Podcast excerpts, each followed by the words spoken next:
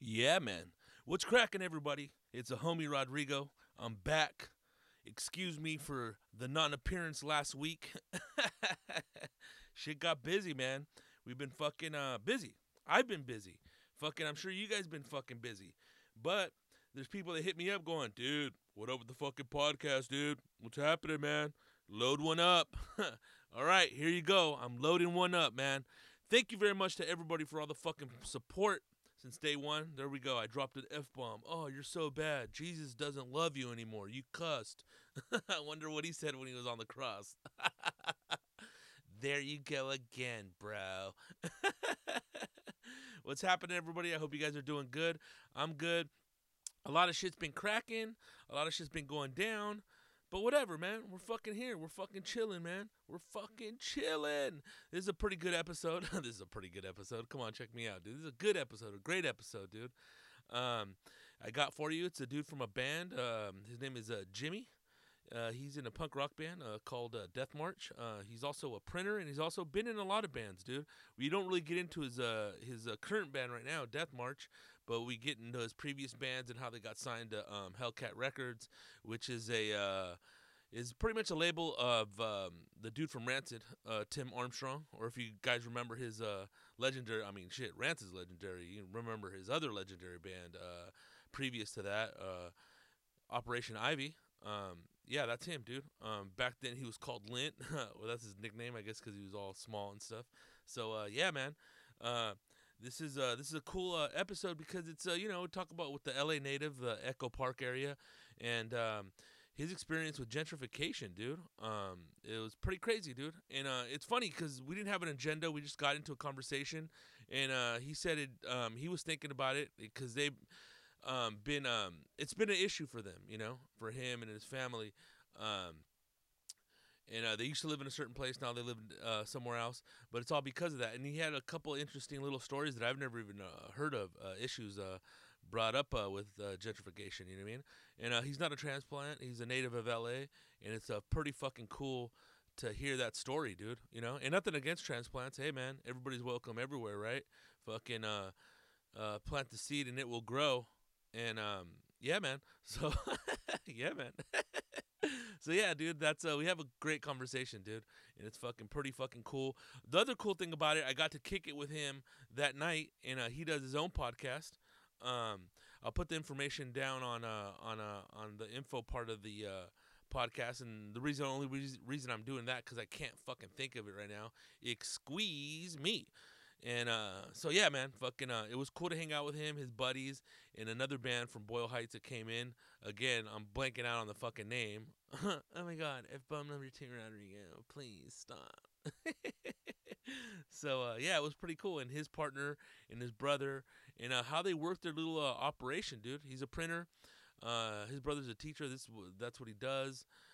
He's like the whole, sound, he's a sound guy. He's a guy that engineers their little recordings, and it's pretty cool, man. It's Fraker's been in a band. He's been in a band, but this is the first musician, dude, in that sense of the word, that I met through doing stand up. He's actually the dude that prints my T-shirts and stickers. So yeah, man, it's pretty fucking cool, man. So yeah, fucking, we'll have fun on this episode. So yeah, man, Jimmy Parasite is his name. All right, time for some shout-outs. Dude, you're moving very fast today, Rodrigo. What's going on? We got to get these down, bro. You know what I'm saying? People are waiting. I'm getting fucking tweets by Mr. Torres on the Twitter. And it's time to put it out. You know what I'm saying? Enough. Enough is enough. So, yeah, shout-out to East LA, to Beardo and Vapores. Thank you very much for the tokens of appreciation in the little merch you guys gave me a while back at the Ice House. Thank you so much, guys. It's fucking super awesome.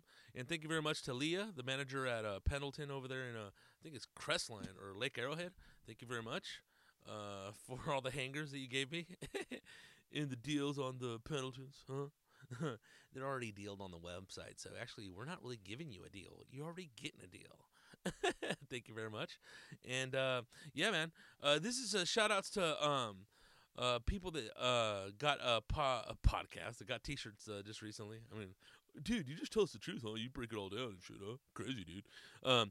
Alex Cardona, man, fucking who I met at the Ontario Improv. He's a fellow pest man, pest control guy, a field representative, state license and all, right? And shout out to you, man. Fucking, it was cool talking to you real quick. And yeah, man, fucking super cool. And shout out to Rafael Torres over there in Lincolnwood, Illinois. Thank you very much, big dog. And shout out to Chris Frederick in Lowell, Indiana. Out there in the West Creek and Cedar Creek townships. Shout out to you, man. And a shout out to Petra Ibarra and Joe Rodriguez, or Rodriguez. And there's always those Hispanic people, Mexican people, like, your name is Rodriguez, bro, not Rodriguez. Sorry, man. I didn't know you were the final word on that, on the pronunciation. I don't think that's an issue, bro. It's the fact that it's a name, right? No, bro, you got to be reminiscent of your roots. So shout out to Joe Rodriguez out there in Houston, Texas, for always supporting, man. You guys are killer. Thank you so much. And shout out to Cristobal Rodriguez in Calexico, California. Shout out to you, dude. Fucking I'm sure it's not that fucking hot anymore. Oh my god, F-bomb number 3, could you please stop? And and shout out to Eduardo Campos in Delano, California.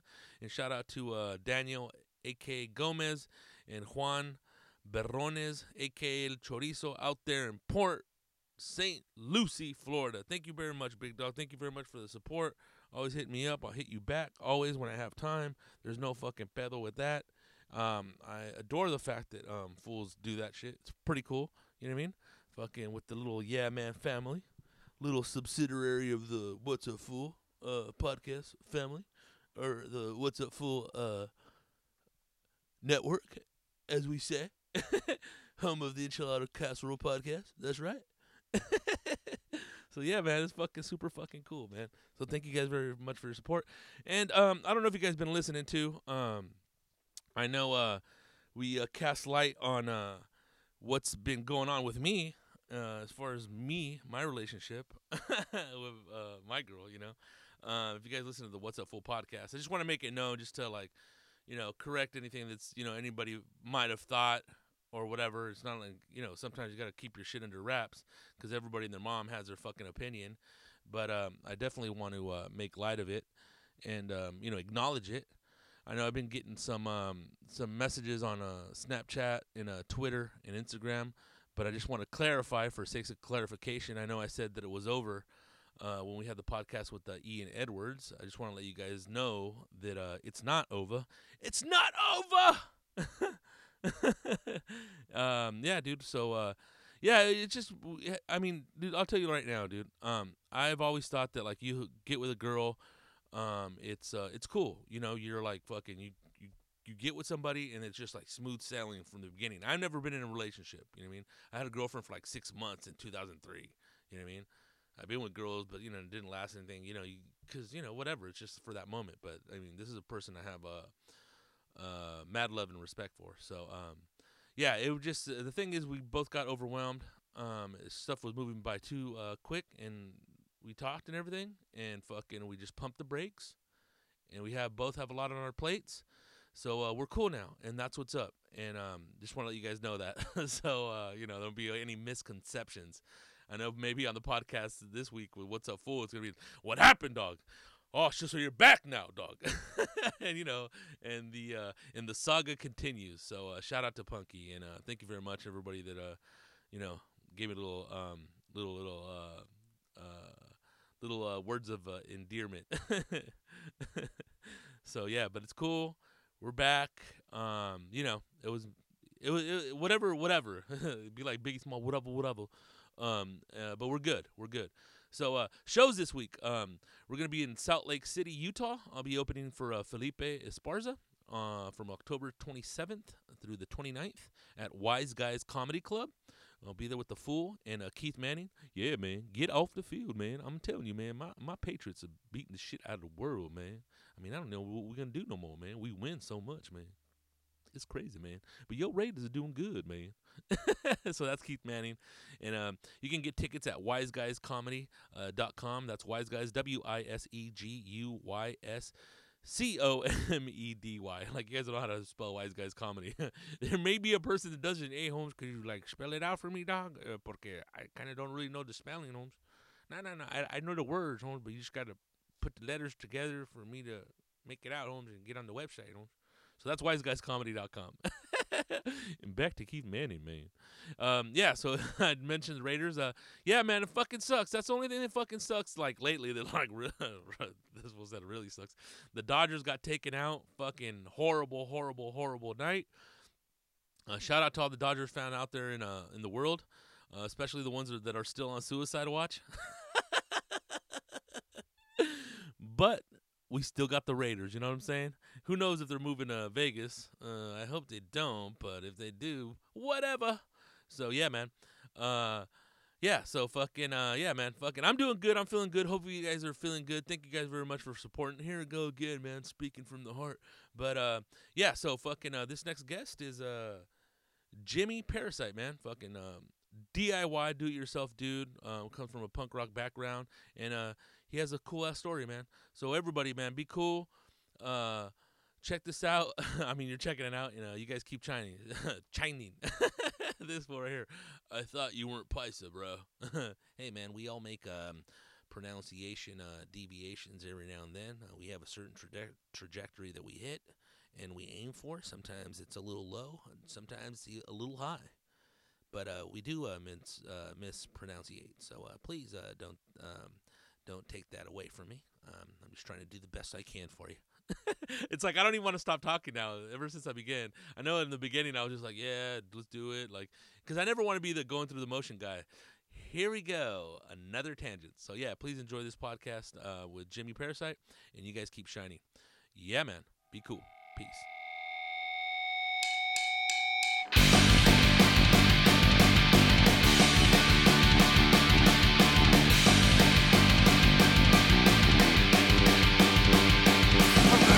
My burden down by the riverside, down by the riverside, down by the riverside. I'm gonna lay my burden down by the riverside. Ain't gonna study war no more. Ain't gonna study war no more. Gonna study war no more. Study.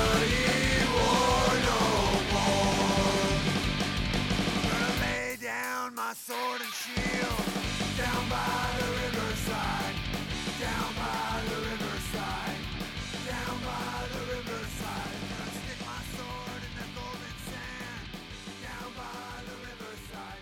What's up, Jimmy? What's up, man? Chilling. But anyways, we're talking about the gentrification in Echo Park in L.A., nevertheless. Yeah, man. It's crazy because you know, when you're going through the whole gentrification thing, like when it started in our neighborhood, right? My initial thought was like, you know, all right, this is kind of good change. There's not that many gangs anymore. You know, it's kind of like starting to chill out a little bit. I mean, there will still be like the classic wall where all the fucking the gangs that will roll through will tag, cross out, tag, right? You know, but at the same time, it was just there's something different, and you know, I grew up in Echo Park my whole life. Me and my brother were raised over on Beverly Union area. Okay. So we're like on 2nd Street and Union Place. That's pretty much the little heart of it right there, right? Yeah, well, no, that's kind of like the on the outer, south side. Okay. We're close to Belmont High School. Okay. So I could hear Belmont High School, and then we're in between Belmont High School and Union Avenue Elementary School. My parents still live there. But even in that area, it's starting to change. You know, I was talking to one of my friends' dads the other day that I hadn't seen in a while. And we were talking for a little while. He's like, yeah, man. He's like, todo está cambiando. Everything's changing, you know. Like, he's like, el apartamento 2, you know, son gabachos. You know, apartamento 6, ya son gabachos. He's like, we had never seen anything like this. Even when because my parents have been there since 1982.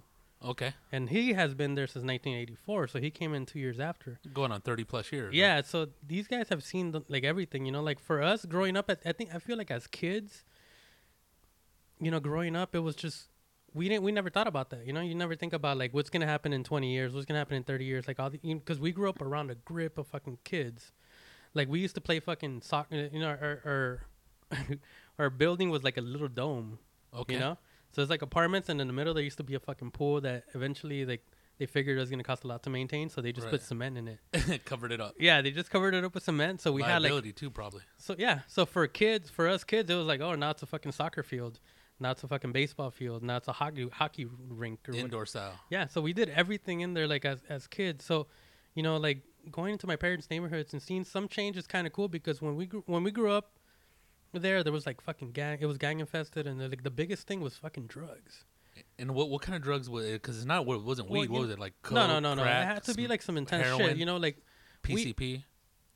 All that shit? I was young. I was too young, I think, to comprehend... what anything was. It like, just that it was just hardcore drugs. I just remember it was crazy because it must have been like meth or you know, powder the usual thing. It was también de piedra, you know. Orale.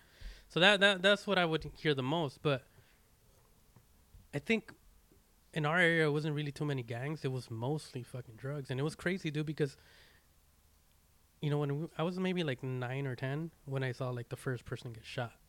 Like in front of you? Not in front of me, like. I saw people running. We heard the fucking gunshots, and we go outside, and there's a fucking guy on the rolling floor. Around on the fucking floor. And we're all little kids. All of us are just like, "How old were you again, dude?" I was like around 9 or 10. Fuck, freaky dog. So we were little kids. So like for us to kind of like see that, you know, and then he died like a couple hours later at the hospital. So, you know, like there was a bunch of little things that I don't take them for granted, because I feel like the way that we grew up, the way our parents were with us, like they weren't really strict. But they would kind of like give us a heads up. So like, for example, when the riots happened, us and like one of my friends' families were the only ones that didn't go to the fucking supermarkets and to go load up. Yeah. My dad's like, we're not that type of people, you know? Straight up. My dad was like, we're not that type of people. We're going to stay here. Stay your ass inside. Yeah. Man. So it's just fucking snowing, you know, the fucking ashes from everything, you know? So that's kind of the way we grew up. Like, so we always like, our parents always trusted us to have a good head on our shoulders, you know? So... And be careful at the same time because there's some shit out there. Yeah, you know, like, or when they see us hanging out with a certain person, they'll be like, hey, you know, like, just be careful with this guy, you know? Like, I'm not trying to tell you how to choose your friends, but just be careful with this guy because, you know. Some shit can happen. Yeah, I kind of don't trust him, you know? So then it was up to us. And, you know, we would filter out friends all the time, you know, based on, like, oh, dude, I want to play fucking soccer. I don't want to be hanging out with, like, fucking 6 other kids, you know, breaking windows or causing desmadre, you know? Oh, hell yeah, dude. Get in trouble and shit. Yeah, so end up in juvie. Yeah. So for us to, like, to see, go from that to, like, you know, grow up as an adult in the same neighborhood, you know, see friends come and go, see friends, you know, pretty much pass away, you know, doing their own thing. Friends moving to Palmdale when that shit started happening, you know, when everybody... That's one of the great exodus. These are like Palmdale, Lancaster, and Moreno Valley. Yeah. Huh? So, you know, it was a trip to see those changes as little kids, but now as adults, like, you know, my brother moved to this house on Bonnebray in Kent.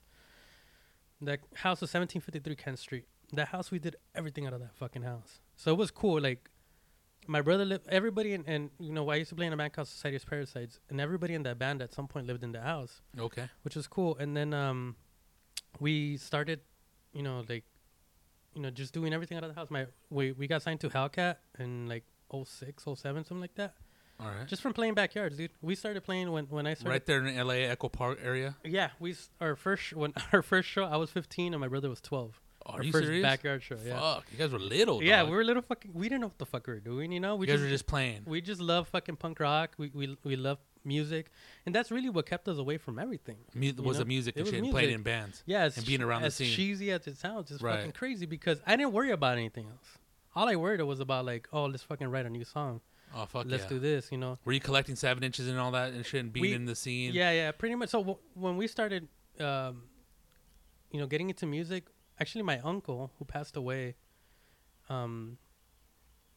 he was the one that kind of got us into music. Like, well, we you know, as little kids growing up in hoods, like, a lot of the stuff you listen to is mostly, like, hip-hop and, like, you know, shit that comes around or shit that you hear on the radio, because especially as a kid, you know, it's hard to go and try to choose music when you have somebody to kind of point you in a certain direction. Oh, yeah. You hear the shit that's on the radio and shit, the fucking trendy poppy shit, or, you know, occasional Tupac, Biggie, whatever the rap stuff that's fucking big at the time. And I have an older brother, and it's you know, me and my younger brother, and I have a little sister, but my older brother was always in a different direction, you know?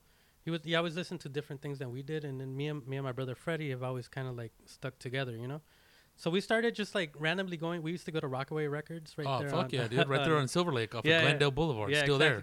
Smaller now. Yeah, it used to be the whole fucking corner. Little, dog. We used to go there and go to the youth section and just fucking anything. Peel through that shit? Yeah, just peel through everything and then like eventually choose out records. And then we'd found some cool shit. But like I was going back to how we got into like rock music in general. Was my uncle just came one day. He's like, you know, I think you guys are going to like this. And he gave us like 4 tapes. I remember it was like Kiss. Tapes. Yeah. It was like Kiss. It was U2. It was like, I can't remember who the other. Fucking Joshua Tree or what? The classic one? My uncle was cool, man. He was a very like. Open-minded dude. Like, you know, wasn't like normal by any sense. He was like open to a lot of different shit. He wasn't the typical Latino per se. No. It wasn't like Los Bookies and like, you know, all that other shit. He liked all that shit. But at the same time, he was that one fool that would go out of his way to, you know, listen to some shit that none of us listen to, you know? So outside the box type. Yeah. So he always, everything he did was outside the box. He was like the happiest person I ever fucking. Are you serious? I ever met. Fuck yeah. When we met him, it was always cool. Cool people like that are always good because it's good blood, dude. Yeah. No bad vibes, and usually a lot of people like that gel with music, dude. You know. I never saw that guy get mad. You know. So like that's how cool he was. He was one of those fucking guys. I can't remember how he ended up living at our house, but I just remember that he was like in his like mid-20s and he had like a little corner. You know, we were kind of stuffed in the little one-bedroom apartment, but he has a little corner in the living room. That'll make it work, dude. Yeah. And then, you know, it kind of gave a little bit more freedom to my parents too, because they could go out and, you know, he'd be like, oh, I'll take care of them. Yeah, dude. And he was never like one to be like, oh, no, I want to go out. He's like, oh, it's cool, man. You know, I'll stay with these guys. And he would do all this fun shit with us. He was always cool. But he got us into music, and then we used to go to Rockaway, and then we used to just get a grip of fucking records and then eventually just fucking, you know, started listening to things, and then we just, you know, started liking punk a little bit more than anything else.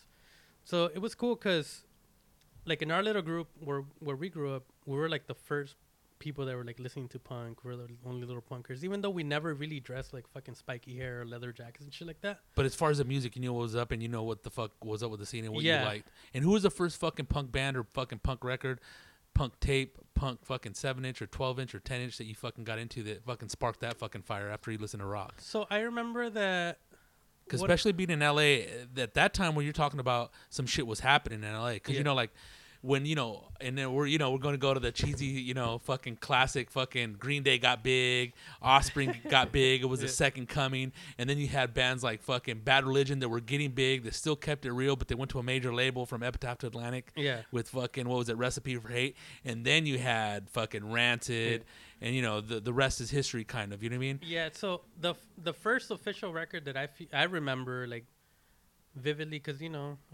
it was such a long time ago, but I remember the first record that we really got into was "And Out Come the Wolves" by Rancid. Oh, really? Yeah. So that was So that was kind of like the game changer for us. Really? Because then we started, you know, that's when we kind of started playing punk. Okay. So that's a classic record, too. Yeah, I know. It is. You know, like, for what we play now, it's just completely out of the fucking realm, you know? But at the same time, that was one of the records that just kind of opened us up to everything, because if you listen to that record, it has almost everything. Ska, reggae, punk. Yeah, it has almost all the genres that, you know, till today I still listen to. Oh, fuck yeah, dude. They did a good mix of it, you know what I mean? Yeah, and they always do. You know, they always, I mean, nowadays their records are a little bit different, but right.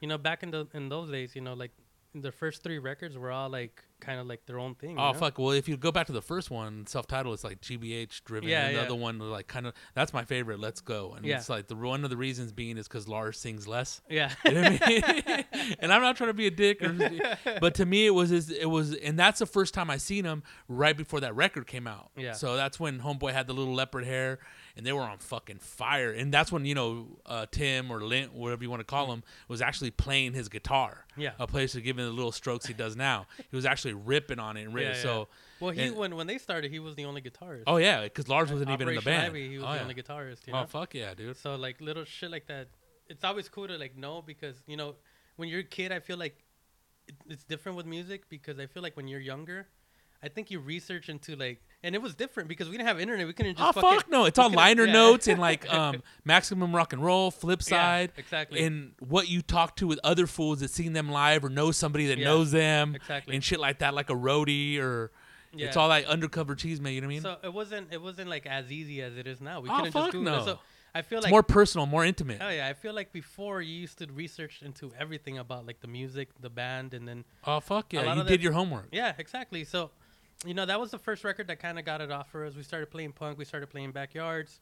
I mean, we played fucking backyards for fucking years. But my dad's always been into sound and like engineering and shit. So Freddie picks up for my dad, and he engineers all our shit now. He's been engineering all our shit since 2009. Oh, fuck yeah, dude. So, you know, when we started doing the whole, when we started getting a little bit more serious, started getting bigger shows, starting to, you know, talking to different people, you know. So at one point, I remember Rancid was doing they used to call it Rancid Radio. I think it was like on, I can't remember what it was. I want to say it wasn't XM, but it was one of the, maybe it could have been XM because I know they have a channel now. We were starting, yeah. But I definitely remember Rancid Radio, and it had all their friends' bands or the ones that they were pushing from Hellcat. Yeah. Because he made a deal, because I remember, and this is like, because the only reason I know this is Voodoo Glow Skulls was on Epitaph, and I know when Rancid blew up off Salvation and Let's Go, they also blew up off Roots and Radicals, which got on the radio up there in the Bay Area. And these motherfuckers started making money. And then there was a fucking bidding war with them. Like fucking Warner Brothers wanted them. Madonna wanted them. I heard Madonna send them a naked picture. Yeah, fool. And they were going to, you know, Maverick, you know, Deftones were on Maverick at that time. Big ass label, right? Underneath the fucking umbrella of Warner Brothers. Yeah. So a big old bidding war popped up. And Mr. Brett, guitar player, the founder of Epitaph or whatever the fuck, he gave him a deal, which is like, you know, an offer you can't refuse. But on top of that, he gave Tim a label, which eventually became Hellcat. Yeah. And he put out, you know, that's when like he was ahead of his time in the sense that Tiger Army and like all those bands are like, you know, the rockabilly scene predated all that shit. Yeah. And then all the bands like your band and, you know, even Transplants and shit. Yeah. You know what I mean? Yeah. So it was crazy because, you know, like we were still just fucking little kids and being fans and shit, you know? and that it's different than what, like being that to actually coming into the business and seeing, oh, fuck, this is a business. Yeah. This ain't all about like fucking everybody's happy. I mean, everybody is happy, but you start seeing what it really rolls and how it rolls. Yeah. It's different. It's eye opening. You know what I mean? Yeah. So we sent a demo out to Rancid Radio. And they were like, oh, his brother wrote us, Jeff Armstrong wrote us back. He's like, hey, I really like your record. I'm going to recommend this to my brother. Oh, fuck yeah. And I was like, all right, cool. So then like maybe like 3 or 4 months later, I get this fucking text message, right? And it said, hey, it's Tim Armstrong from Rancid. I want you guys to open for us at the Echo. And is that when they were doing kind of like a residency? They did a residency. They did 4 nights. All right, totally. And I was like, fuck, man. I thought it was a fucking joke. You know? Before Let the Dominoes Fall, right? Or some shit. Was that record? I'm not sure, dude. Okay, but anyhow. Remember. It was a long time. Right. At the Echo, right there off of Sunset. Yeah, it must have been like 2005 or 2006. Yeah, fuck yeah, dude. So then I was like, I saw my brother. I was like, hey, you know, I got this text message. I have a feeling it's one of our homies fucking around with us. And that's the worst ever, because I've done that to motherfuckers, dog. Yeah. I called friends, band, and then, you know, the whole cable goes out. Hey, dog, they approached us. We're going to get signed. And then you give them a call like 2 days later. You know, I was fucking with you, huh, dog? Fuck you, dog. That's fucked up. So like, my brother's like, well, just fucking call the number. And I was like, fuck it, I'll call it, you know? Right. So I called and it was Tim, you know? He's like, hey, Jimmy, I want you guys to play with us. Jimmy. Yeah. And I was like, fuck. I was like, yeah, we'll do it. He's like, you're not going to ask your band? And I was like, nah, we're going to do it, bro. And he's like, all right, cool. Like that, damn, all fuck yeah. So then we got their booking agent sent us all the information. So we played that. We weren't signed yet. And then after that, since I lived in Echo Park and I was booking a lot of shows, we were booking a lot of little backyard shows and a lot of shit in L.A., all right. Tim asked me to start booking Hellcat nights at the Echo. So I was doing all the booking for them for a while. Oh, fuck yeah. So we did some pretty badass shows, and I would always include local bands. Oh, fuck yeah. My shit's always been like local bands, you know? To like keep the scene alive and where you guys come from, and that way to put a fucking foot down and like let motherfuckers know that we're here and from here. Yeah, exactly. So then, you know, it got to a point where we were doing so much work, and we played with them a couple nights. We played at the Fonda with them too. We played at a couple different places with them. And then Tim would ask me for what bands would be good to open for them and shit like that. So I was getting, we were getting along really well, you know? So then eventually he asked us to be on the label, same thing, you know? And, you know, being on a label like that is always, It's crazy because it's what you've always wanted. It's exciting, huh? Yeah, it's exciting. But at the same time, you also, it's a lot of pressure on you because. Oh, fuck you. You got to produce now. Yeah, the eyes are on you. I feel like the label didn't put any pressure on us. I feel like we put a lot of pressure on ourselves. So, but it wasn't bad, you know? It kept us really busy. It kept us, like, excited. Like, it kept us doing shit, you know? So. Real quick, Jimmy, mm-hmm. How old were you guys when you guys got approached the first time when you guys did that residency with Rancid? So fuck, man, I'm bad at math, but I know it was 2005 or 2006. So you guys already been playing for about 5 years? We started playing in 97. Oh, okay. So probably more than that. Okay, 8, 9. 8, yeah, about 8 years, 8, 9 years. So we had been playing for a minute. And okay. Like I said, we played almost every fucking backyard in this fucking city. And you guys were already solid by that time. Yeah, yeah, we had, you know, we never stopped writing music. We even now with the Death March. Okay. We just fucking write. We have like over 70 songs for Death March. I know that for Parasites, we had like about 100 songs. Oh, wow. So we just never stopped writing. Freddie, my brother, he's every fucking day he's writing. So if we say, oh, we're going to do this new record or, you know, this split or whatever. You have material. We have material. Like, so, you know, we had a lot of shit, but we also wrote some new shit for that record. And we recorded at West Beach. Oh, fuck yeah. The legendary West Beach right there, so dude. Donnell Cameron and Homeboy. Yeah, yeah. They, you know, they give you some pretty decent money, you know, for a small band like us. An advancement? Mm-hmm. A recording budget. So we chose that studio. We went in there. Elvis from Left Alone produced it. Oh, fuck yeah, dude. He's a really good friend of mine. And we had one of their engineers engineered the record. And then, you know, it was a solid record, I feel, and put us out there. We got a good response from a lot of people. And then the second record was we had a 3-record deal. It was a 2 + 1 or whatever. Okay. So on the second record, Freddie was like, you know what, I'm just gonna learn how to record. So with this new next advance that we're getting, let's just fucking buy studio gear. And that's just to cut costs and do it yourselves. Exactly. Okay. So he started doing that, you know. So right as we were gonna start the fucking record, our homie that was living at 1753 got shot. Super random fucking Friday night. I just remember getting a text like, oh, your homie Scum got shot. Shot and killed or just shot? Yeah, he got shot and killed. Oh, fuck, dude. In front of our bassist. So. Oh, wow. So it was like up front and personal. Yeah, it was at a backyard show where no fucking gang members should have been. Ever.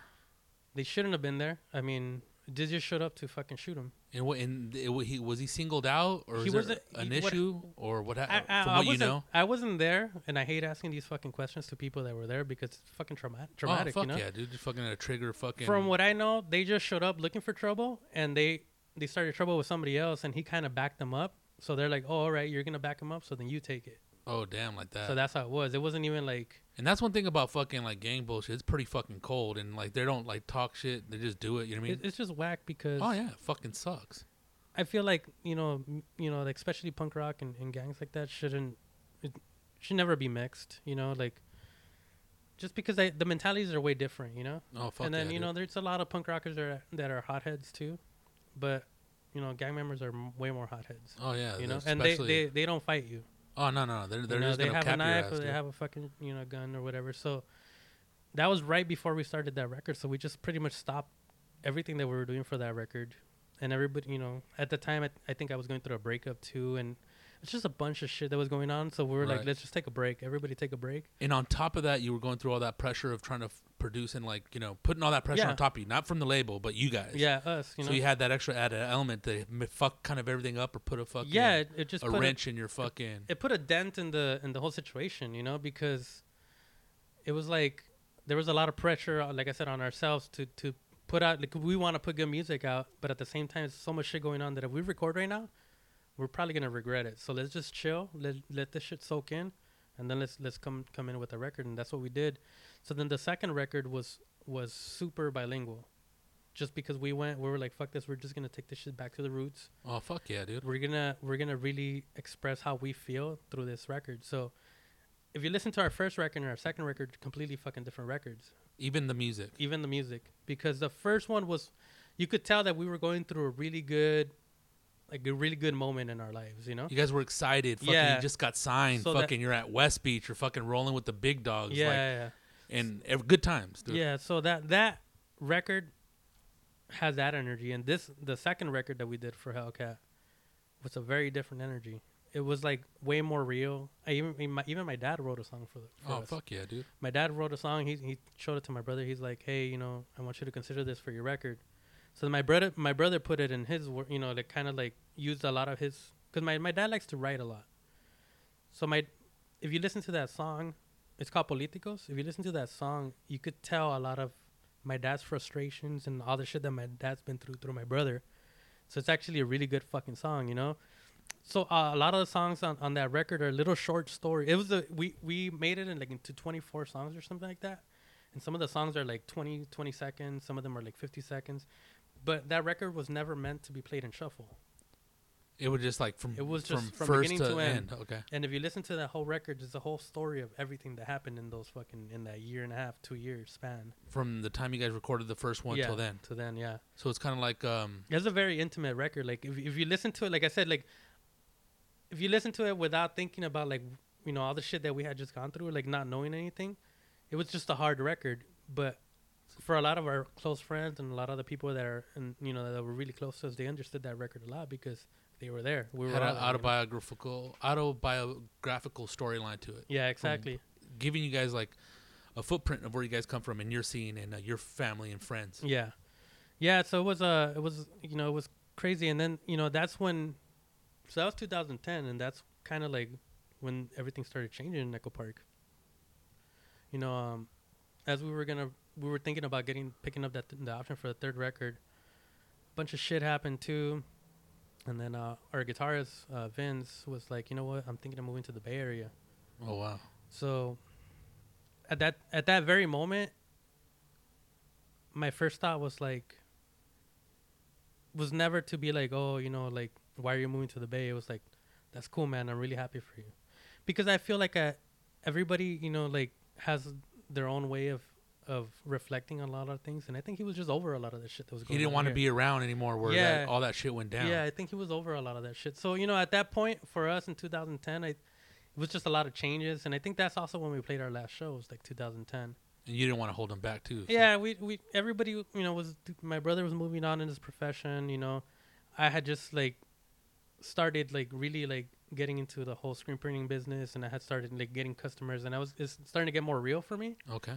And then our bassist, same thing. You know, everybody was just kind of doing their own thing. So we were like, let's just take a break and let's see where this takes us. And then that's pretty much the last time we played in 2010. So in like 2012, like my brother had been writing a lot of fucking music. And then. And your brother, is he the primary songwriter? Yeah. Okay. He always writes all the music. And the lyrics too? Or lyrics, you? No. For Death March, it's different. For Society's Parasites, he wrote music and lyrics. For Death March, he only does music. Okay. Rob does lyrics. So, but like I said, like 2010 is where everything started changing. So Echo Park started getting a little bit different, you know, and it sucks because I feel, you know, what I don't like about Echo Park now when I go is that you don't have what, like, you know, now that I'm here in Boyle Heights, this is how Echo Park was like 10, 15 years ago. So what you're saying is it lost its flavor. It lost a lot of its flavor. It lost a lot of its like true, like aesthetic. I feel like the people that are there, they take it for granted. Yeah, they're like, but they're mostly transplants. Yeah, now. They're 90% transplants. It's know? Not like you have like the original guys that like knew that little tiendita on the corner when it was there 20 years ago. No, it's or the lady it's up the fool street that's thinking, hey, why don't they close that shit and open something new? You know, where's the Starbucks, bro? It's for real, man. Like, it's just, it's dude, the mentality. Is there juicing up over here? I need some kale. The mentality is so fucking different, man, and it's crazy. And I can see it bothers you because I'm not from LA, but I see the changes, and I'm like, dude, I'm with the people. I mean, I understand that fucking we live in a capitalist society, and we have to move forward, and you have to, and it's a cycle. Every 50 years, you change it up and get it newer again. But it's really up to its people, and like, you know, in the end, who owns it, because everybody's gonna cash out.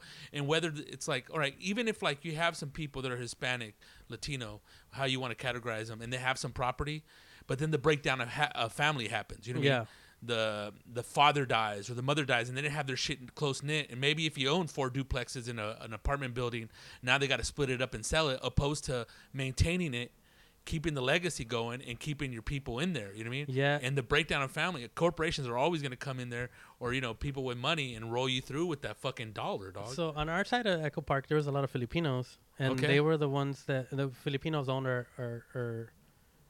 Our it was 5 little houses. There were little tiny houses. Okay, and this is where you guys were already started to record. Beyond this isn't where you guys were as little kids. So we used to use the basement, and then we used to, upstairs we used to do all the guitars and stuff. And it was cool because it had like little rooms. So everybody lived somewhere in a fucking house. But there were some little we used to call my homie Lewis used to live in a little long room, so we used to call it the jail cell. And then I used to sleep in a longer room. That's what she said. This was I used to sleep in a longer room that wasn't like as small as a jail cell, but I had enough room to stretch out, but it was just to sleep, you know? Oh, hell yeah. But fuck, man, I went from paying on my own place for like $900 to like paying like $200 a month, you know? Oh, fool, come on, dog. Now you got money to play with, fool. Yeah, so they sold the house. They sold the whole, you know, because the mom had left back to Philippines, and she was like, you guys do whatever you want. So really like that? So we would hear them sometimes arguing about shit like, oh, well, sell these fucking houses already and spend the fucking money. And dude, and that's how people are, dog. Yeah. That's the whole thing of being from somewhere. And that's when you ever have the power of property, because you have enormous property rights here in the state of California. But to keep and contain that shit, that's where it's at. I mean, because if you go down wherever, any part that's been like that forever, not every part of LA, it's, you know, generational and generationally owned and upkept. I mean, whether you want to say family's everything, it is, but you know. It's always like, look at the Trumps, dude. You know what I mean? They don't fuck with anybody. They don't fuck with them. They have their own families, have jobs, you know, within their organization or whatever the fuck they do. You know what I'm saying? Yeah. Not to bring up a fucking bad name or bring the podcast down. But you know what I'm saying?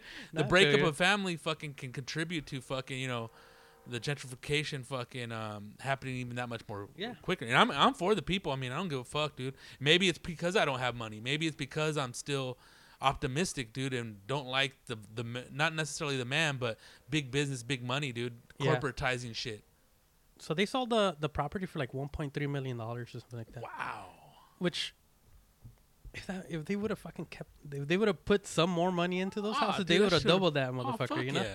But at the same time, you know, like, you know what, like I said, when our gentrification happened, and I was like, oh, here, you know, even, you know, till earlier this year, I was paying $300 a month to live in Echo Park. That's what's up. So, and it's not that I took it for granted, but I would see people like, damn, they don't live here anymore? Like, oh, fuck, they don't live here anymore? Like, what the fuck? We're lucky. We're the only ones here now, you know? Slowly but surely it was coming home. There was, like, us. There was another Latino family. And that was it. That was all that was left. Really, on that whole block? Yeah, everybody else was like, you know, there was white people. There was, I guess, Jewish people. I don't know. Everybody, you know. Bunch of hueros, everybody calls them, you know? Like, my mom was like, hey, que casan todos estos hueros? Because it's late at night, you know? Like, people are walking around. I mean, you went to my pad once, right? Yeah, and they were all walking around, like, partying. Like, I mean, I remember my homie used to live in that area, and we're going back to 2010, 2009, and it was kind of a... It was sketch. Yeah, it was still, you know, motherfuckers were stealing bikes, shooting at your ass, you know what I mean? Like, there was, like, after a while, you can't be looking at anybody wrong. So we went from that house being $935 to now they're renting it for $3,000. Damn. So, you know, they gave us some money to leave because, you know, rent control is different. But, you know, like, I feel like the problem with a lot of Latinos is that they feel that somebody coming in and offering you like $10,000, $20,000, they feel like that's a lot of money. Oh, yeah. You know, and I feel like the people that are gentrifying just look at us as a bunch of ignorant ass people. Oh yeah, they're just gonna buy you with money. Yeah, but not that much money. Yeah, you know, like they just make it seem like it's a lot of money. So it's stacked real quick. So I remember all the houses had people, and then when the new owners bought the house, they sold that shit like in 3 days. They came and they paid cash, and that shit was gone in 3 days out of the market. Wow. Like 4 people came to see the property, like, and then that shit. It was like a Saturday, and by Wednesday the following week, we already had a notice from the new owner.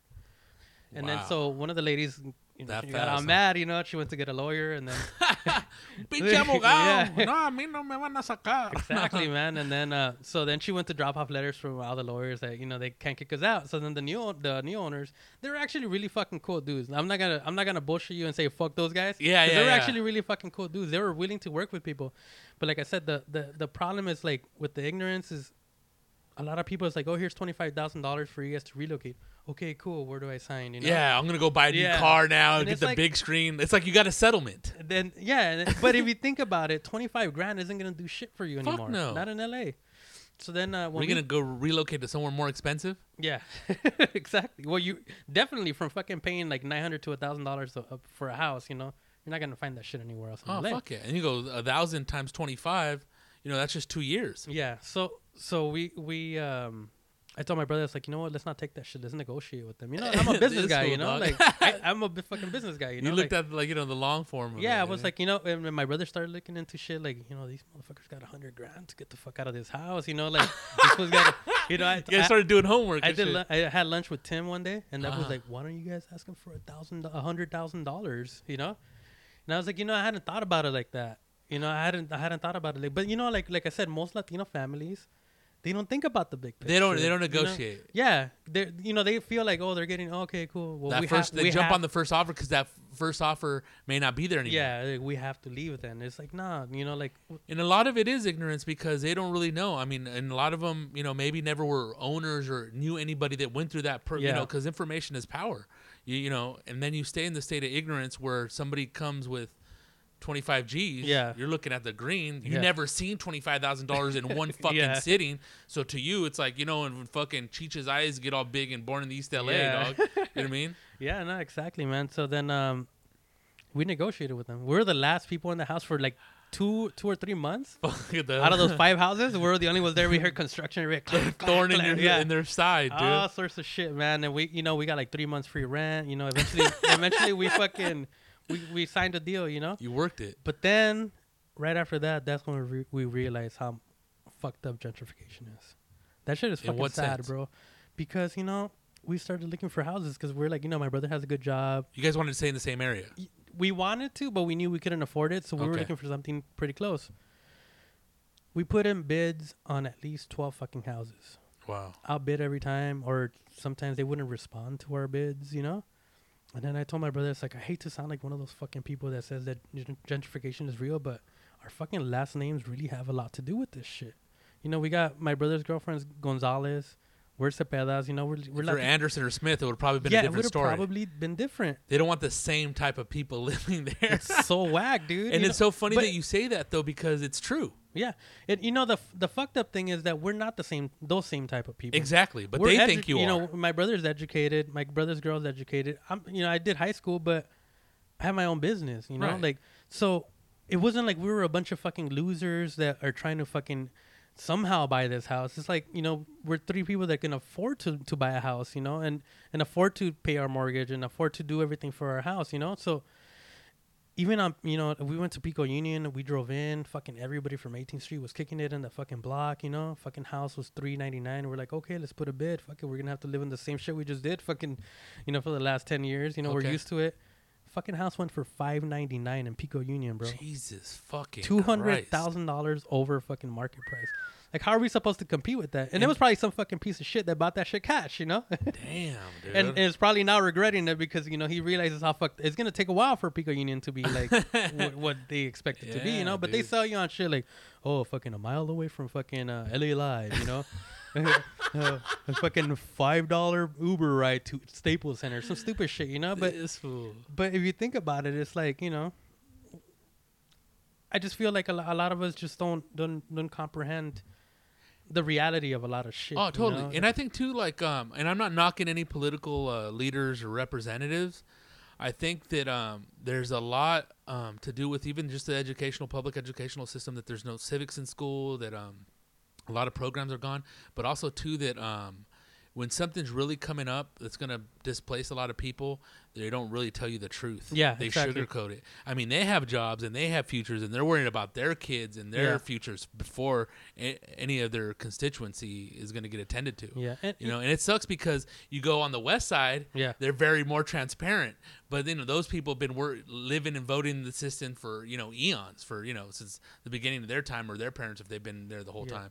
And we're basically new to this game, but, you know, there's a guy that comes out of law school or that's been through the system, and, like, he's a token dude, and, like, you're going to get bits and pieces. You know what I mean? Short end of the stick, per se. Yeah, and it sucks because I know your podcast's not, like, a political podcast. Oh, no, it's like all that. Good. It's for I actually want to have politicians on and all that stuff, and these are, like, vital issues. Dude. Yeah, but, for example, like, for me, like, when Echo Park got redone, it was a... $167 million renovation or some shit like that. Okay. They closed it for like 2 or 3 years. Right.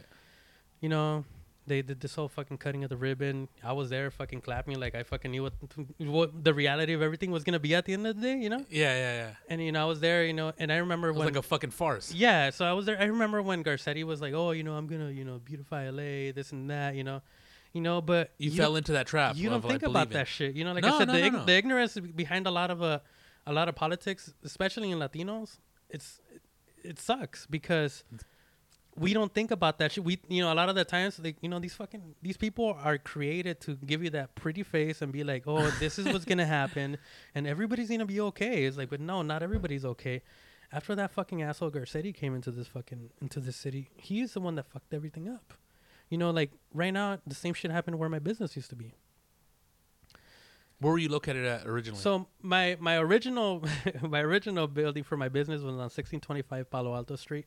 A lot of people don't know where that street is. It's in Echo Park, but if you know where the tennis courts are, it's that one street that takes you into the freeway across the street from the tennis courts, right there on Glendale and Temple. Okay. That street is Palo Alto Street. And that's that building that burned down, right? So that building burned down. Like, fuck, man. Like, we had... So my you just can't win, hot dog. Dude, it sucked, man. Fucking a death march before death march, eh? It sucked, man, because, like... It was a perfect... And that's a legit spot right there. It was badass, dude. Fuck, and I used to like it because... You know, like, that was Echo Park, like, you know, when it was, like, the square footage, I was paying, like, some stupid shit, like, 69 cents a square foot. Oh, dude. I had, like, fucking 2,500 square feet. There was a whole room I didn't use, you know. It was just, like, I would walk in there every once in a while and just walk out, you know. But... Had abundant space for what you were paying for. You know, I really don't know what happened at that building. Uh-huh. The fire wasn't on our floor. The fire was in the floor upstairs. You know, I could... point fingers and say maybe this guy did it, right, you know? Or maybe even an arson. Yeah. But at the same time, it's like that shit burned down like a year into like me starting, like officially starting like the business, you know. Okay. So I'm not really the type of person that will like get down on shit. Like I always think about like fuck it, I'll just like figure something out. You're optimistic. Yeah, and I'm not really negative about situations, you know. So like when that shit happened, I mean, it was like I was I was in my pad because I lived so close to my shop. I was like literally like I used to ride my bike there in 3 minutes. Skate there, ride your bike there, whatever the fuck. It was on the other side of the 101. So I remember I kept hearing a fucking helicopter going around and around and around. And I had just fucking brought a Costco pizza for everybody at our house. We were fucking up pizza. Hey, dude. That pizza's bomb, by the way. Super bomb, dude. The hot dogs. Cool. So I had bought a pizza, you know, showed up cool guy with a fucking big-ass pizza. Everybody's eating or whatever. And I was like, you know what? Turn on the fucking news. This helicopter's pissing me off. Fire in Echo Park. And I'm eating a slice of pizza, and I'm like, holy shit, that's our fucking building. And then my brother's girlfriend was like, no, that's not. And I was like, that's our fucking building, dude. Because, you know, and in the air, everything looks different, you know? So it turned out to be our fucking building, and I showed up, and it was like a fucking theme park, bro. It was like when you know, when you're in, like, Universal Studios, and you take that little fucking, what's that shit? The trolley ride or whatever, and there's fire and all this cool shit. It was like that. Dude, it was crazy. I was crossing. There was a bridge. There was a bridge that connects you from the one side of the one. The bridge. You can walk across it. So ride your bike. Dude, I could feel the heat from there, and I could hear fucking glass breaking and shit. It was brutal, man. It was that intense. It was fucking epic, dude. It was a big-ass fucking fire. Fucking backdraft, dog. That shit would never calm down. And I remember I was there for like 2 hours, and the fire kept going, and the firefighters are fighting this motherfucker. Really? So they were going at it. Okay. Yeah. So eventually, like, I was like, I'm just gonna fucking go home. Nothing's gonna happen. And then, like, I was at my pad. I was like, what the fuck do I do tomorrow? Do I show up to work? Like, you know, like. And it was that all your equipment in there? Everything was in there. Fuck. So the cool shit was that the firefighters, when the fire started, since it was in the third floor and I was in the second floor, what they did is they broke into the building really fast. And everything that they thought was important, they gathered it up. Shut up, and dude. And they threw tarps over it, like fire retardant tarps. Really, so, dude? Fucking A, dude. Fucking and I'm not trying to be a punk to firefighters because I always think that, you know, they're just going to get a cat out of the tree or whatever. Yeah. You know what I'm saying? But, dude, fucking kudos to the LA. It takes balls to do shit like that. FD. Dodgers are 3-up, nice. Top of the 6th. So, nice. Yeah, we're good right now. So, the pressure's on. I need to have the TV to your back. I had to put my glasses on to see the score. So you know. So they saved the vital shit. Really? All of my shit. That's fucking cool, and at that time, we had just started Death March, so all of our merch just went, because all we took was water damage because we didn't get fire down there. It was just water damage. Oh, okay. And water damage is worse than fire. Oh, fuck yeah. You know, dude. It's just, it fucks everything up. Goes into electronic and shit, the soot and all that shit. You're fucking fucked. So luckily, our computers, our press, Like my printing press, my dad's printing press, like the very bare essentials to our business survived. Okay, everything was still intact. Yeah, so the nuts and bolts. Yeah, so and it took like a week or two before they actually let us in because they actually had to investigate and shit, or it was really fucked up the way that they worked it because fortify the structure in essence. Not just that, but people were breaking in at night. Oh, trying to tag and shit, you know. Oh, dude. Even though the building was pretty much condemned at the time, you know. So what they did was they hired a company to come and reinforce everything to make, so everybody can go in and grab their shit, whatever was left. Right. You don't want fucking a wall or a fucking ceiling collapsing on a motherfucker. Yeah. So my screens all made it. My press made it. You know, it had some rust, but you know, whatever. Right on. And then, so we started looking for a new place, and we ended up finding a spot down the street. Same owner of the building. They had another building down the street, and they gave us like a month free. That was like their like prize for like, you know, oh, your fucking business burnt down. Here's one month free or whatever. Yeah, you know? Gee, thanks. So same shit happened there, man. Like a few years there, did no fire, but 2 years into it, the dad died that owned everything. So the fucking sons all started fighting for this. How many sons were there? That we know of was two that were like really hardcore into it. And they weren't even gonna. They weren't willing to work with each other. Nah, man. Probably did one want to save it and one want the money, or they both wanted the money. One of them was more like, "We're gonna keep doing everything how we've been doing it for the last 30 years." Awesome. And the other one was like, "Oh no, from now on, you guys are gonna pay me rent." Oh, you know. So then I was like, you know, I'm gonna keep doing what I've been doing. That's between you guys. Where's the will, dog? Yeah, exactly, dude. Where's the deed? It was crazy. So then I thought you guys had a trust. Every day we had a new letter, like, oh, don't trust this guy. You know, we're in court. Shut up. So you guys were in between the fucking drama. And I was like, I'm just gonna pay the people that I've been paying for the last fucking whatever. Really, dog. So eventually they sold that shit too, and I heard they didn't even make that much money off of it. And fucking idiots. So they sell it, and then it was really fucked up the way that they did it because their management group came in and they were like, oh, you know, we're gonna submit all your leases to the new owner, and then you guys need to sign this. You know, this is your lease. And I was like, whatever. I signed that it was my lease because that's it. Really, in essence, that's what it was. Right. And I was like, so what's gonna happen? Did they sell it already? He's like, oh, well, they're in escrow. And I was like, all right, cool. This motherfucker has the balls to 1 hour later show up with a 30-day notice. Right after I had fucking asked them like what was going on, and he said he didn't fucking know. He shows up with a 30-day notice, and I was like, "What the fuck is this?" He's like, "Oh, well, the new owners want you out of here in 30 days." So this was like in May or June, and then I was like, "Fuck, man, this is fucked up. Like, what the fuck am I gonna do now? You know, I'm getting kicked out of my pad, and now I'm getting kicked out of my business at the same exact. So this is what's going on at the same time. At the same fucking time. Oh wow. Yeah. So you got a double-edged sword. You got both sides. Dude, it was fucking stressful. I couldn't do shit because I was like, I can't travel. I can't do anything because what if I leave and then some shit goes down in the middle of a fucking tour? You're fucking screwed. So it sucked, man. And eventually, like the new owners came in and they were fucking pieces of shit, man. Like those guys are a piece of work because they don't. The way that very rich people work is that they have like three fucking people before you actually get to them. Yeah. They don't care about your emotions. They don't care about your history. They don't care about your culture, your well-being. So then this guy came in. He was like, "Hey, I was just wondering if you got. We're the new management for the building now, and we're just wondering if you got your 30-day notice and what you thought about it." And I was like, I think you guys are fucking complete assholes for doing what you guys just did. I was like, first of all, if you guys come at me with a 60-day notice, a 90-day notice is very understandable, but 30 fucking days to move your fucking business? Like who in their right mind thinks they're going to be able to do that shit in 30 days? And what happened? So then he was like, well, you know, I think you guys can do it in 30 days. And I was like, damn. I was like, look, bro. I was like, you guys think you guys just come in here and run over everybody here, but this is what is going to happen. If you guys work with me, I'll work with you guys. If you guys don't work with me, then you're going to have a very bad fucking time because you guys can't fucking just come and physically kick anybody out. So what I can do is write this shit out. If you want to take me to court, we could write another 60, 90 days where I won't fucking pay you one fucking penny.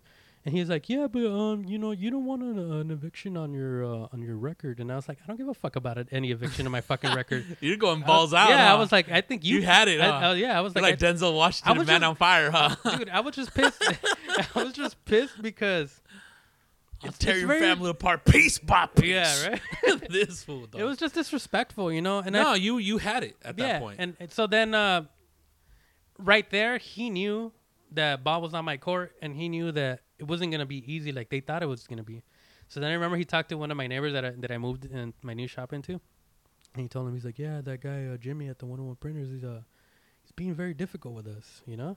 And Gil was like, well, he should be. You guys are fucking kicking him out in 30 days. That shit's fucking ridiculous.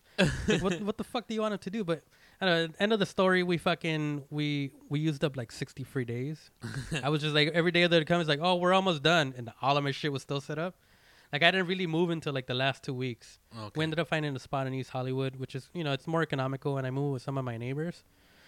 But, you know, it just sucked that in 1 month I had to completely move out of Echo Park. In 1 month, like, my life got completely shifted into... Oh, upside down, dude. So, like, everything that I had been seeing, like, since the beginning of gentrification, where I would see, like, oh, fuck, this was gone.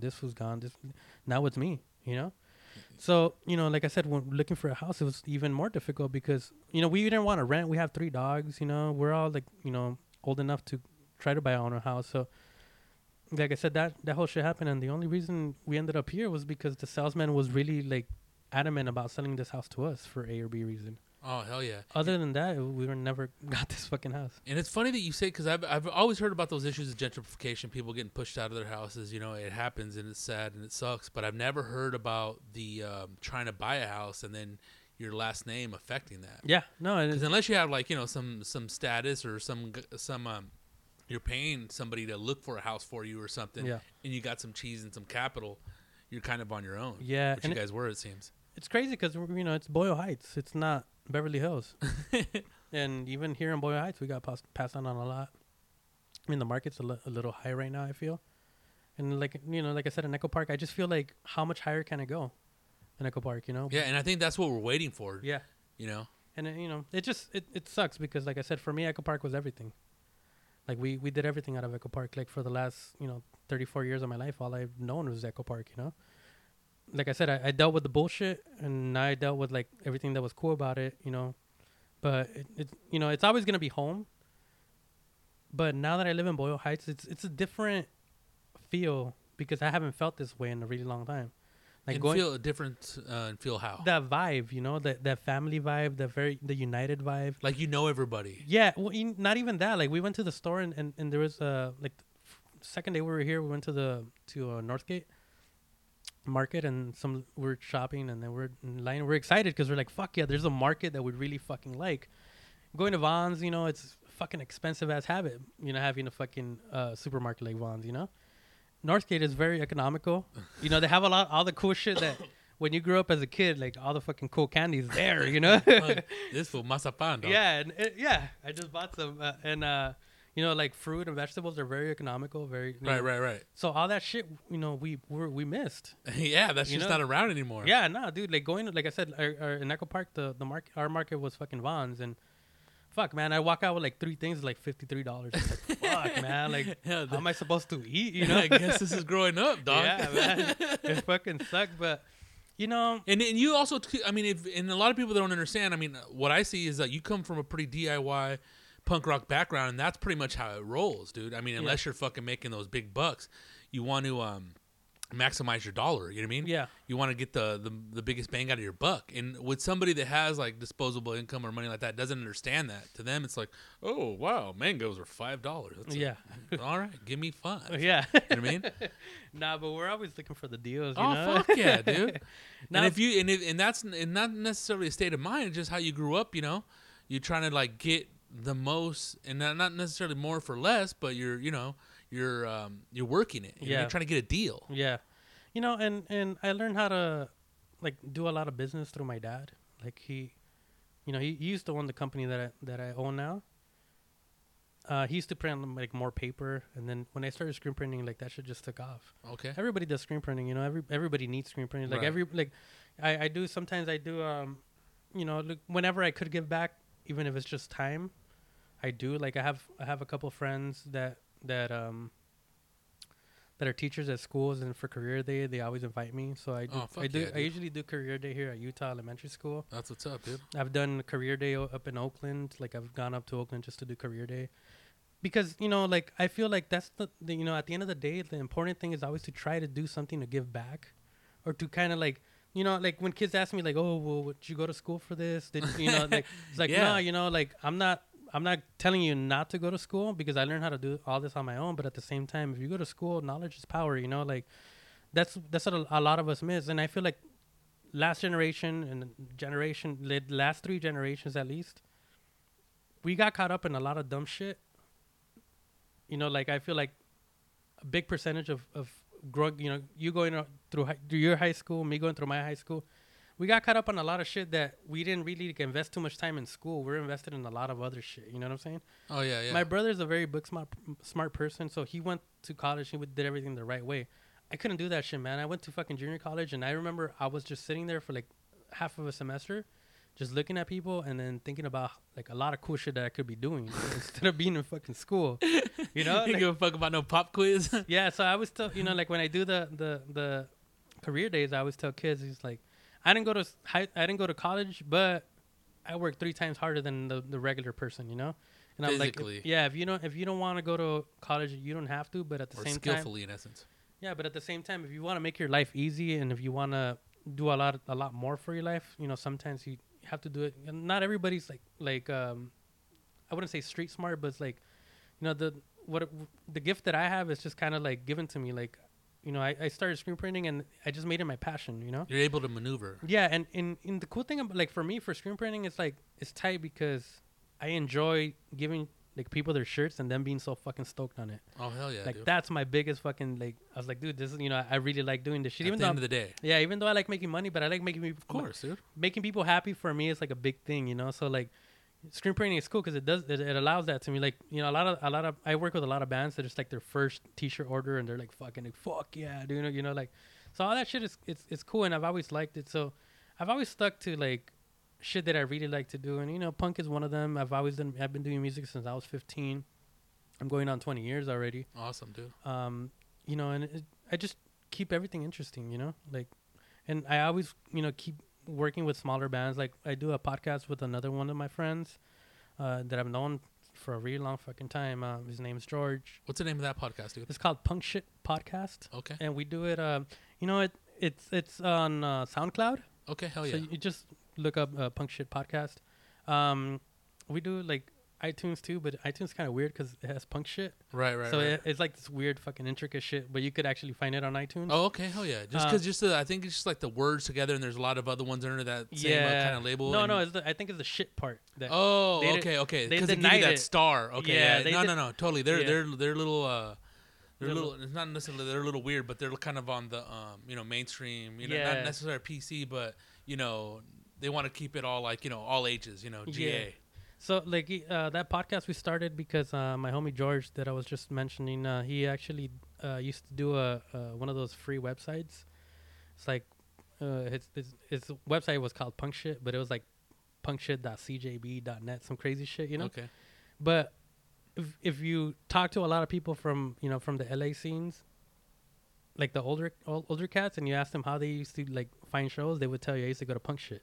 Really? Yeah, so, like, that little website, they would do reviews on shit. Like they would like, I'll go to like, it was a couple, like it was George, but he had like a couple friends that would go to shows and would write reviews on the shows. Oh hell yeah, like blog it out before there was blogs. Yeah, and then they would have like reviews on demos and shit that came out. Oh hell yeah, it's pretty much like a zine. Yeah, and online zine. Yeah, and they posted up all the shows that were going on in the area. So, a lot of people really dug that shit, and you know, now that we do the podcast, a lot of the bands that we interview, or some of them would be like.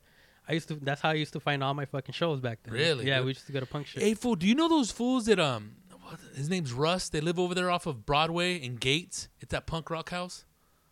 No, over there in Lincoln Heights, I believe. No. Okay. We stayed in Echo Park. Okay. Because those fools had what the fuck is the name of their little radio show? They were on B-Real TV for a while. Yeah, I know who you're talking. Actually, I know who you're talking. Yeah, I know. Russ. Really cool. And the only reason I know those fools. No, it's not Anarchy. It's Poor Boy Radio? Poor Kids Radio. Poor Kids Radio. Yeah, dog. Because the reason I know about that fool, and we hit it off right away, but these fools had bed bugs in that house. And I guess there's like, you know, there was like all people that were in, there were crews and big bands, like the Kirk Hammett's, Slash's guitar tech was on the bottom part, you know? Sorry. And they all, dude, I was like, God damn, this fool knows you don't live in bed bugs. Please don't tell anybody, even if it's on the podcast 5 years later. Yeah. You know what I mean? But yeah, that was funny. But I was like, we used to have a house like that in Echo Park. It actually was like a block and a half away from our house. It used to be called the Drunk Tank. Okay, I've heard of that house. Yeah. I never went there. Dude, it was fucking tight because before we got signed, even before I even met Tim, he was hanging out there. Tim went to see us at a show there, and it was crazy because we were like, "Oh shit, Tim Armstrong's here," and then we're like, "Holy shit, Keith Morris is here too." It was our release show, and they both showed up to see our set. Oh fuck yeah! Dude. And we were tripping out because Keith Morris goes up to our merch table and buys the fucking CD. They're keeping it alive, dog. So it was tight because, like I said, for us, we never stopped working. And even though we weren't the greatest band, we tried and we always kept going. We always had something that kept us going, So little shit like that kind of inspires you to keep going, you know? Yeah, dude. It's like, it's weird, man. With showbiz, dude, it's like what you're doing may not mean a lot to a lot of people, but it means a lot to you. And then when you get somebody that's been in the game or is a legend, it fucking kind of like you couldn't even give me an advancement, or you couldn't give me any type of money to fucking, it's like, it's like a congratulatory fucking gesture, dude. Like, hey man, you're on the right track. Keep going, dude. You're onto something. Then, and it was crazy because when we started doing when we did the whole deal, like a lot of people were kind of like, oh, you guys are probably gonna change your sound a little bit, right? They were like, nah, man, because I remember I told you guys are a major label now, bro. Everybody has to like it, to make palatable to the masses, dog. I remember I talked to Tim and I was like, the one thing we don't want to do is like change our sound. Like we just want to keep playing whatever we play. And he's like, nah, dude, I'm not asking you guys to change anything, Okay. It's like, you guys do whatever the fuck you guys got to do, and we'll do what we got to do, Fuck yeah, dude. So, it was a cool experience in the sense that I got to understand the business end of a lot of shit. Oh, yeah. Dude, the inner workings of it all. Yeah, it was like, it was also trippy, like, because I feel like the reason why Epitaph nowadays isn't what it was like 10, 15 years ago is because everybody's too educated for the music. In what sense? I feel like everybody at Epitaph has a degree for what they're doing. Oh no, yeah, and I think a lot of it goes to sort of that, like a lot of labels were gonna get phased out because punk was no longer, and they had to go hit on screamo, emo bands, and now like the nu metal and all that stuff to stay alive and compete, because now they were selling millions of records. Yeah, how are they gonna maintain that? Yeah, and that's when you get those people with degrees that come from whatever the fuck, business degrees and shit, marketing degrees. I just feel like they don't necessarily understand what you're playing. Yeah, it's not their job is numbers. Yeah, their job is to like, okay, so this is how we're gonna market these guys. Oh yeah, we're gonna do this and we're gonna do that. We're gonna put them on this magazine and have these people review their shit. So I just feel like I understood it a lot better, and I was like more appreciated. I appreciate it more now that we do everything ourselves. We release everything ourselves. We fucking do our, our own shipping. We do everything ourselves. Oh, so straight to the heart DIY. The only thing we don't do is actually press our records like ourselves. Like we actually have a company. We obviously have a company to press our records. But when it comes to our record sleeves, our LP, we screen printed them. Our 7 inches, we all print them at my shop. Oh fuck yeah! We do everything. The only thing we get from outsource is the actual record with the labels on it. Oh damn! But then everything else is done by us by hand, and then it's like we all, ship everything. So that's fucking cool. That's why I got more into it because like I said, when you were on Epitaph, it's like, oh, I'll go pick up your records at the warehouse, and you're like, what the fuck? There's like a million records here, Like there's your box, there's your little box and shit, Yeah, you're just it's less personable now. Yeah, and that's when Epitaph was truly changing too, and then we did a Warped Tour. I remember in 2005. We played on this like little side stage called the DIY stage, and it was cool because we got to meet a lot of the actual punkers. Oh yeah, and then that's where like fucking screamo was like at his fucking best, Fucking Skrillex was over there in his fucking band yelling and shit, He was like fucking 14 rolling around a bicycle and shit. Well, that's a big new thing, It's fucking Skrillex. What was it, From First to Last or something like that? Yeah, dude, yeah. He had a couple of surgeries too, so he could scream that fucking. Yeah, it was wacky, dude. And, it was just weird, Very manufactured, dude. Yeah. You know what I mean? It was just really weird. The only cool thing about that Warped Tour was that we got to meet a lot of cool, like, real punk bands, and we got to see Billy Idol.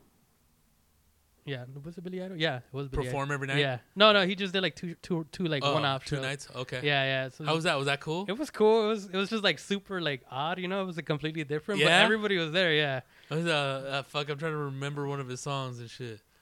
Oh my God, that one where he's dipping peanut butter or chocolate. I forgot. I remember watching it as a kid on MTV because I was on the Warped Tour selling merch for Voodoo back in '98.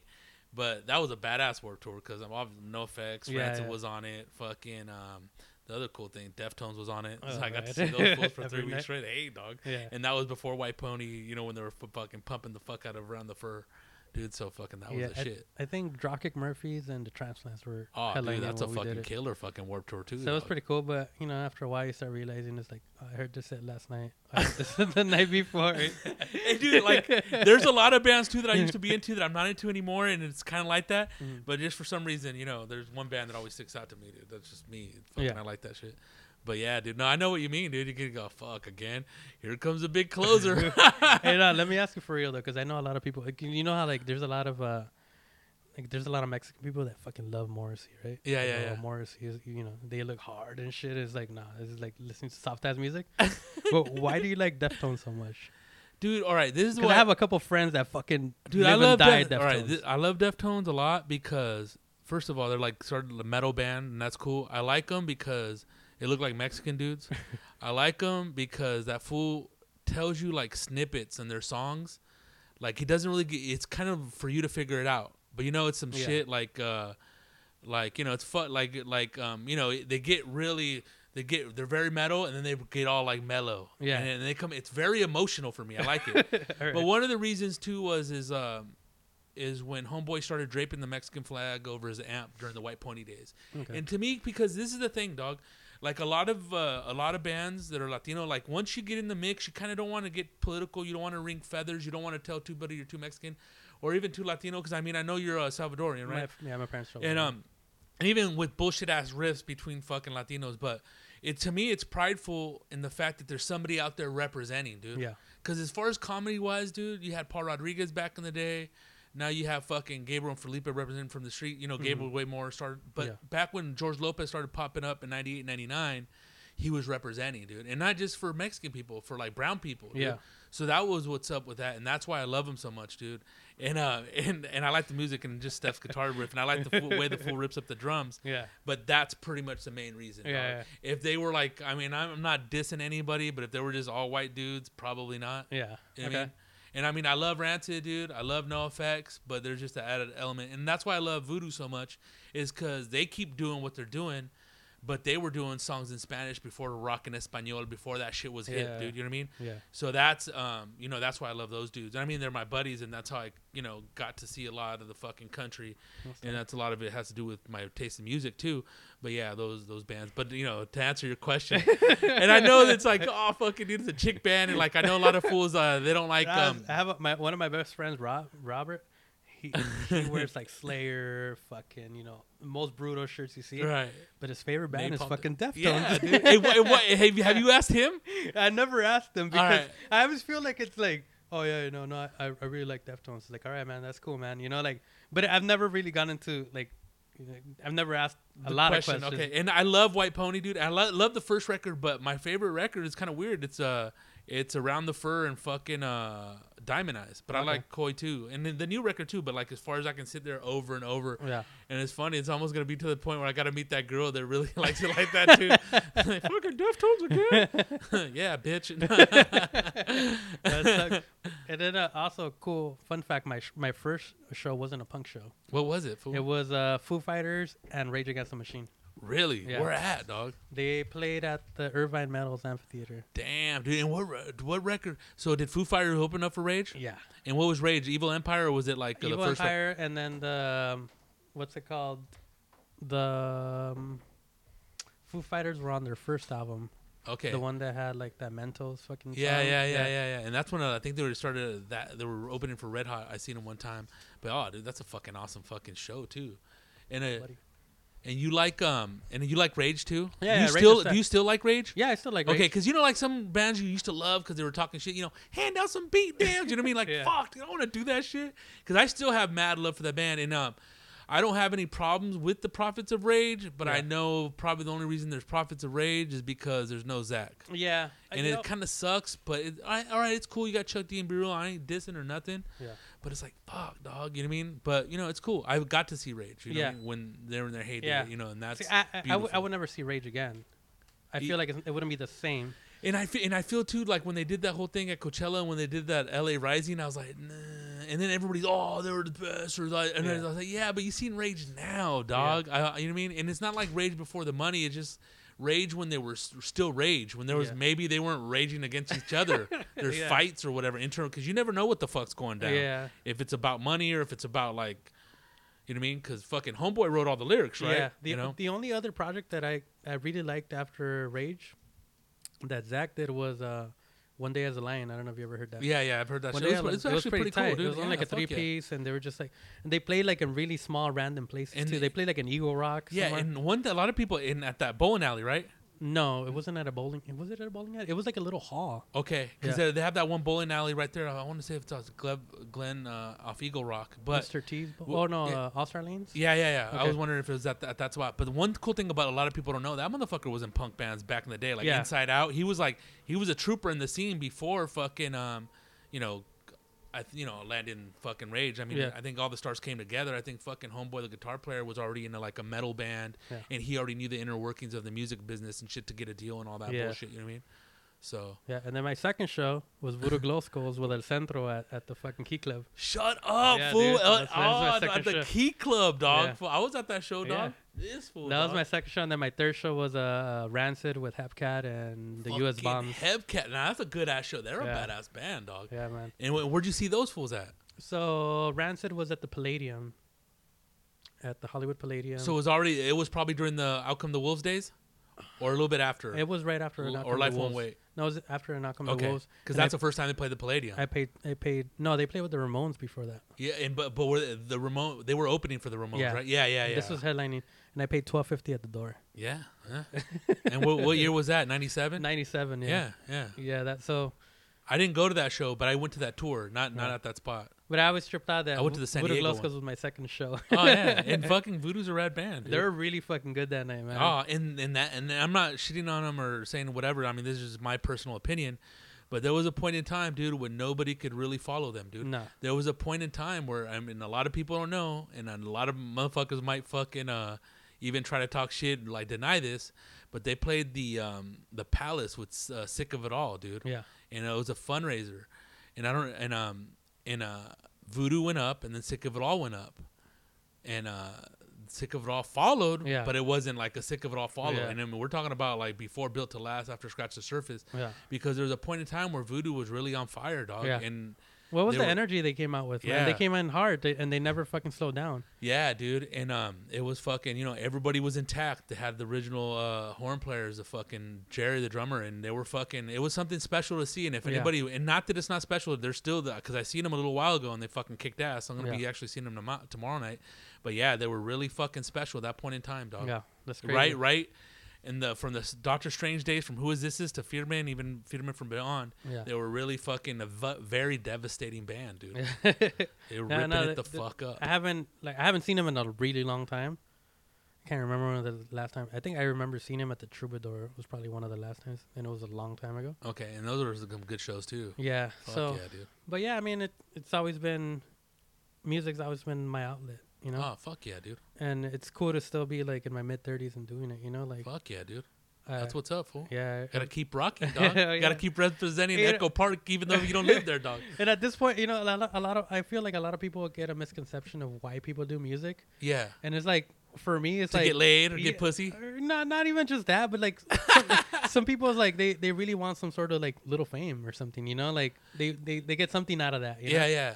And for me, it's never been about that shit. Yeah, and I feel like be. Like I'm in one of the, you know, I keep playing music because of that. It's mostly an outlet, you know. I'm usually really a really calm person, and I'm really easy to talk to and shit. So I feel like for me, playing drums is like that's where I get rid of any other bullshit that's in my life, you know? Yeah, because I've seen you guys play before, and I've seen you play drums, and you rip it up. And I've seen you play at a little fucking place, like a little storage thing in downtown LA. Mm-hmm.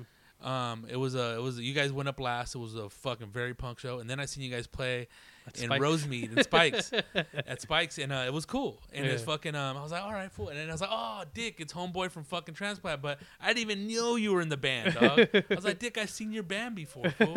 And I mean, I try to stay fucking keep my ear to the street, so I've been kind of slip because I'm busy, but I mean, I fucking creep around like a fucking roach. Yeah, dude. I love that shit. I'm still fucking a punker at heart, dog. You know what I mean? I love that shit, tight, dude. Man. Fuck yeah. Well, thank you very much, dude. Yeah, fucking, man. I mean, we didn't get into a lot of shit. I didn't come here with a plan, dude. I want to have a conversation with you. And, dude, fucking thank you very much for doing this, Jimmy. Hey, thanks for having me, man. Fuck yeah, dude. Be cool, fool. Right. Keep shining. Peace. It's as upfront as you may think.